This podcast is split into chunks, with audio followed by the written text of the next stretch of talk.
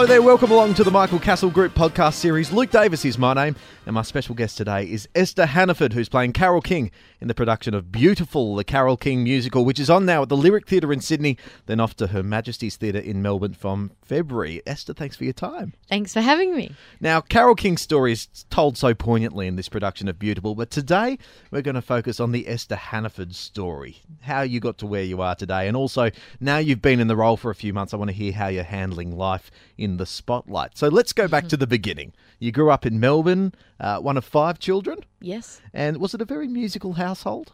Oh, it was a very, very musical household. Mum and Dad um, introduced us to musical theatre when we were very young. They they love Shirley Bassey, Barbra Streisand, all the big divas, both of them, which is you know fabulous.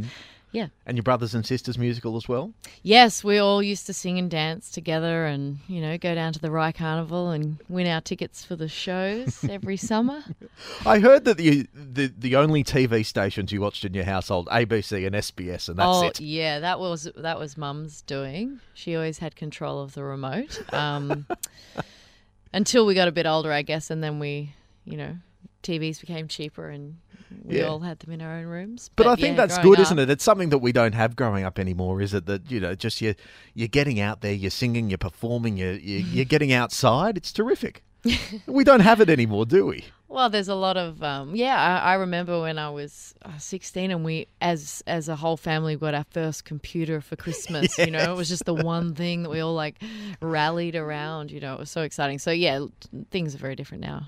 You first started dancing. That was your first sort of foray into performing arts as a very, very young girl. I think you were five. We don't see much of you dancing in Beautiful, but if you kept it up, Um, yeah, I, a couple of years ago, I went back to ballet and started from scratch, just doing level one and moving my way up. Um, I, I love movement, so I guess I'm probably more into yoga now. So I, I do that to keep my physical abilities up. But yeah, not not so much dance. Yeah, it's hard to find classes that are are not um, really intense and like competitive and Yeah. full on. You know, do you do much yoga now that you're in full show run mode? Oh, I do less than I would normally, just because I have to give so much energy to the Mm. show, and um, you know, you can't, you have to leave a lot in the tank. Yeah, we'll get to all that in just a moment because I'm fascinated with, you know, doing, is it eight shows a week at the moment? Yes. I mean, how, how you preserve that energy. We'll get to that a little bit later on.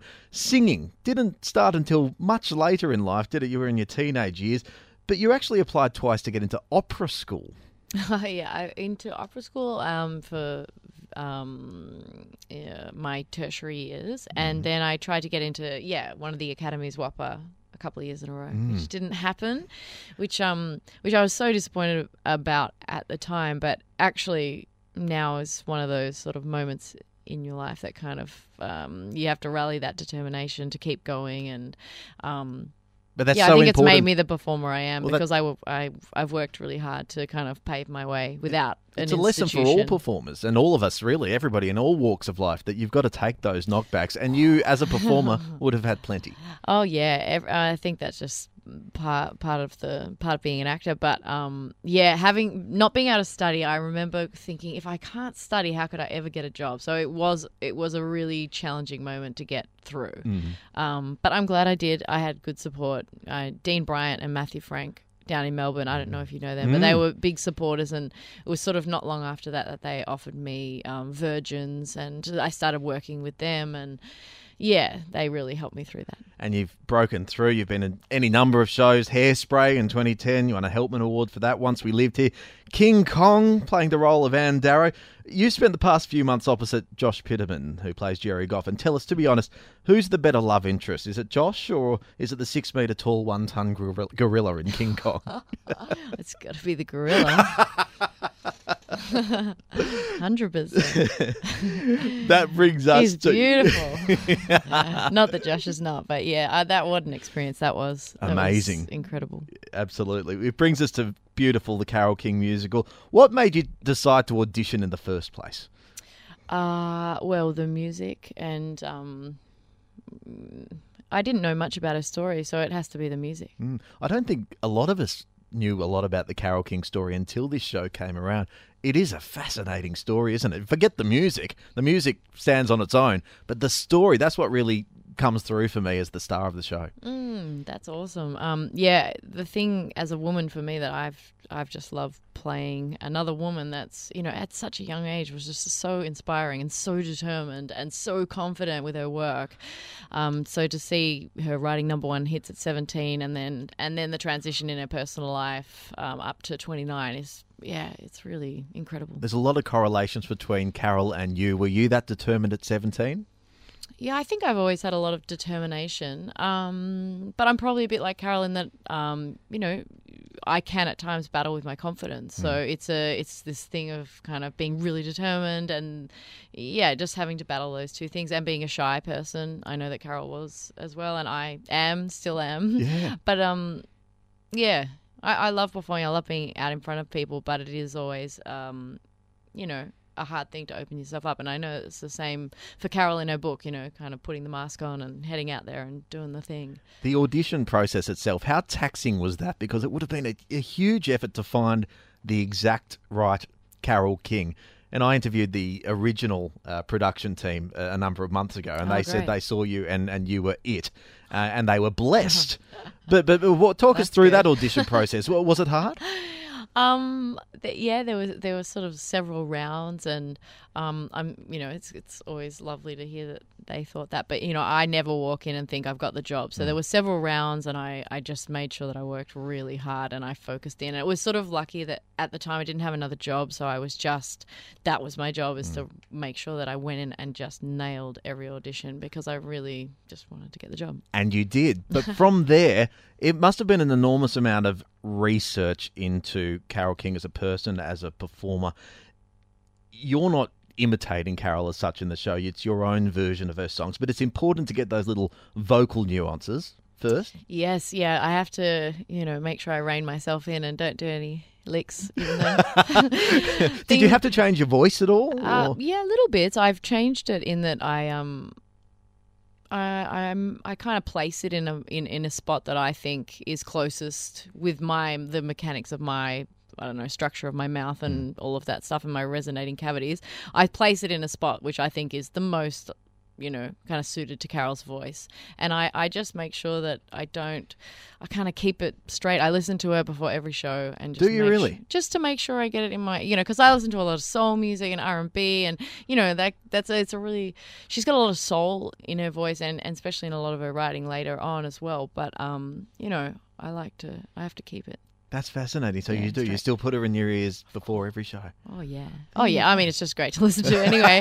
but especially the um, because the show starts at Carnegie Hall, so Yes. there's actually a, a live recording of that. So I mean, that's just the best thing to do before the show. the research is certainly the listening to it and, and then coming up with your own Carole King sound, but also I suppose watching would have been a huge part of the research too because.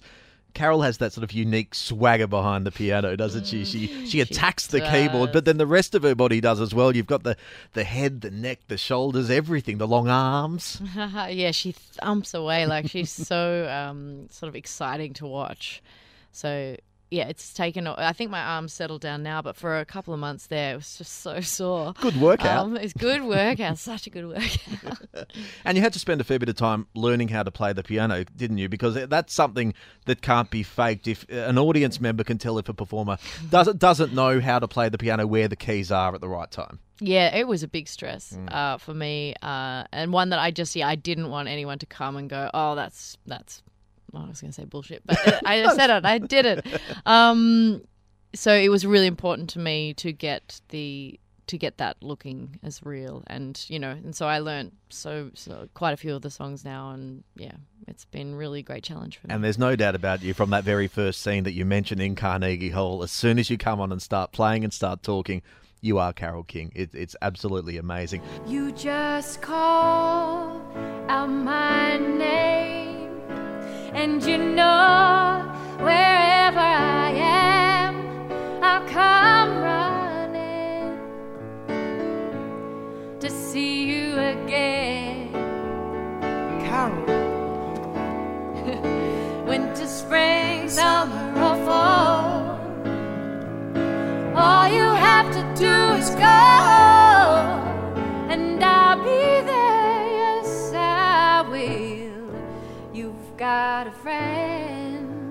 Give us an insight into what it's like doing the same show eight times a week. Do you, do you have to keep it fresh? Oh yes, this show just rides on it being fresh, uh, How do you which is it? such a challenge. Uh, I just make sure uh, I tr- don't do too much else with my life. Hmm. Um, I do a lot of resting so that I've got that energy and focus when I come out. And look, you know, maybe some nights I don't, I don't hit it. I don't know, but um, the aim is that you come out and you've got the energy to give it Do you consciously mix things up at all, or do you go in trying to give pretty much the same performance every time? Oh no, I'm definitely a mixer upper. Um, but I find that if I'm there and I'm in, I'm very present, then I, I it's it, that's just what comes out of me. I'm I'm not a kind of performer that will just do the same thing. But I guess if I'm I'm very tired or if I'm a bit sick or something like that, then perhaps there's certain moments that I know I can fall back to doing you know a certain rhythm or whatever. I will do that, of course. But my my joy is getting out there and being there Yeah. and seeing what comes out. Like that's so fun to me. and being in that moment. I Yeah. suppose the rest of us uh, mere mortals can't get our head around doing the same thing every day, but it would be a huge mental challenge. Oh yeah, it's it's huge, but it, it's um that's why it's great. I've read I- many I reviews that have said that it's your performance is effortless, but it's far from effortless, I imagine. I don't. Uh, yes, it's far from, far from effortless, and I'm but I'm really glad that it looks effortless. Good. That's a good thing. Take us through then a day in the life of Esther Hannaford during this period. Are you one of those people who'll allow yourself to have a bit of time? Or would you do you drink at all? Uh, not much. No? I mean, on a Sunday night, I, I might, Mm. but I guess uh, it depends the workload. But I know definitely leading up to um, opening night, I wasn't drinking at all for a couple of months. Like you just can't afford it, and your voice, or you get sick, or your immune system just can't handle it. Like mm. you're really asking a lot of your body and your mind to do eight shows a week, so it just makes it harder. So actually, it's not really worth it. Do you do anything away from the theatre? You mentioned yoga earlier. Do you still do a bit of yoga? Yeah, yeah, definitely do a bit of yoga. I'm living in Clovelly, so mm. I chose that spot because I knew how sort of taxing this would be. So I knew that if I could just walk, if I can walk down to the beach, I can sit on the beach for an hour or two. That's a good day for mm. me. You know, read my book, and you know, it's perfect. What a life. Yeah. What a life. oh, I look, I, I'm I'm counting my blessings at the moment. But it's you- really great. it is a great honor, but Mm. it's also it's a massive responsibility of playing a role like this because I mean people at home need to realize that each night and some days as well you're performing to thousands of people. Each of those people are there for a special night. It might be a birthday or an anniversary. They probably saved up for weeks for this one night out at the theatre and they may love Carole King. So for you you can't have an off night because you have a responsibility to these people. Does that is that a burden in any way to you? Uh, I, I would just say it's a, it's a challenge, Mm. and it's it's I don't take it lightly, and I feel it, and I get it, and I'm do my best, Yeah. you know, and that's something that I've had to come to terms with as a performer. Doing eight shows a week, you have to do your best, and that that's That's the, the best you can expectation. do, yeah, and well, that's, all right. you can do. Yeah. You know, otherwise you would just eat yourself alive, Mm. being like, "Oh, wasn't this?" or you know, um, the older I get, you that's not a fun little uh, hole to burrow into. The show finishes up in Sydney in January. You're then off to Melbourne, new city, new theatre, a few little casting changes. Is that something you look forward to? Oh yeah, I'm really looking. It's always nice to have a sort of fresh new theatre and space. The sound will be different. Uh, it'll be a new band, um, like you said, new cast members. Um, and Melbourne's my hometown, Yeah. so you know that will be fun. Where will you be staying? Have you found your Clovelly in Melbourne? Oh, I, I have a place down in Melbourne. I Oh, live that's in, good. I live in Fitzroy, so That'd be um, good to be I'll home. be, I'll be home, and all my yeah family's there, so it's good. We mentioned this sort of uh, that Carole King was a reluctant star. Is that how you would describe Esther Hannaford?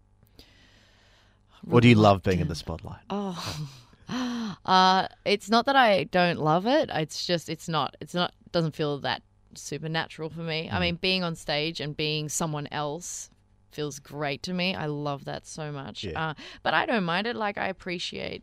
I appreciate it. The older I get, you know, if people are interested, and you know, that's, It, it was lovely. funny in a previous podcast I did uh, with Marc Bruni, Jason Howland, and Joyce Chittick. They were all in there together, and it was just before the show opened in Sydney. And they walked across the Pyrmont Bridge and they saw flag after flag after flag up in the breeze with your face on it. And they said, Esther would hate that. I know everyone, I, all the marketing team were like, "Do you love it? Do you love it? Isn't it amazing?" I was like, "Yes, you guys have done an amazing job. Like your work is amazing." But I don't look at that and go, "Oh my god, it's me! it's me times a thousand. That's the best thing ever." Um, yeah, they're probably right. I didn't hate it, but I yeah, makes me feel a bit funny. I was walking through the city lot at that time, and they were yeah, it was quite um, overwhelming. Amazing, amazing. Personally, I'd love it. Where's my flags? one day, one day. Now, Carole King, she's attended every production of the show around the world. As yet, we're yet to see her here in Australia. We hope she will come, but she always appears under a shroud of secrecy. Do you go out there every performance thinking, this could be the night? a little bit. um, I would love it if she came. That would be such an honour. I assume you prefer not to know that she was there? Um, I would say so because. Yes. Yeah. Yeah. Well, Uh, and I know that that's the way she does it because Mm. she's done Broadway shows. She knows that, you know, if someone's out there, it's amazing how it's not that it changes your performance, but your whole, your mind can get a little fixated on that. Yeah. Um, But you must have Yeah. played it out a million times in your head. What would be the first thing that you say to her? no, I have no idea. We'll see what, see what happens if it happens. All right, getting a little bit deeper now, just to, to finish this off. Do you ever ponder what will life be like when this is all over? I mean, I do a bit of theatre myself, and I'm a chronic sufferer of PSD, the post-show depression. But I can't imagine what it would be like for someone like you in a in a role like this. It, it is all-encompassing. Yes, um, I'm sure there'll be a big come down, but I hope that um, you know there's lots of great, great other shows There'll in my future. There's you always know? another show over there. I hope so. I hope there's some more. Um, yeah, yeah.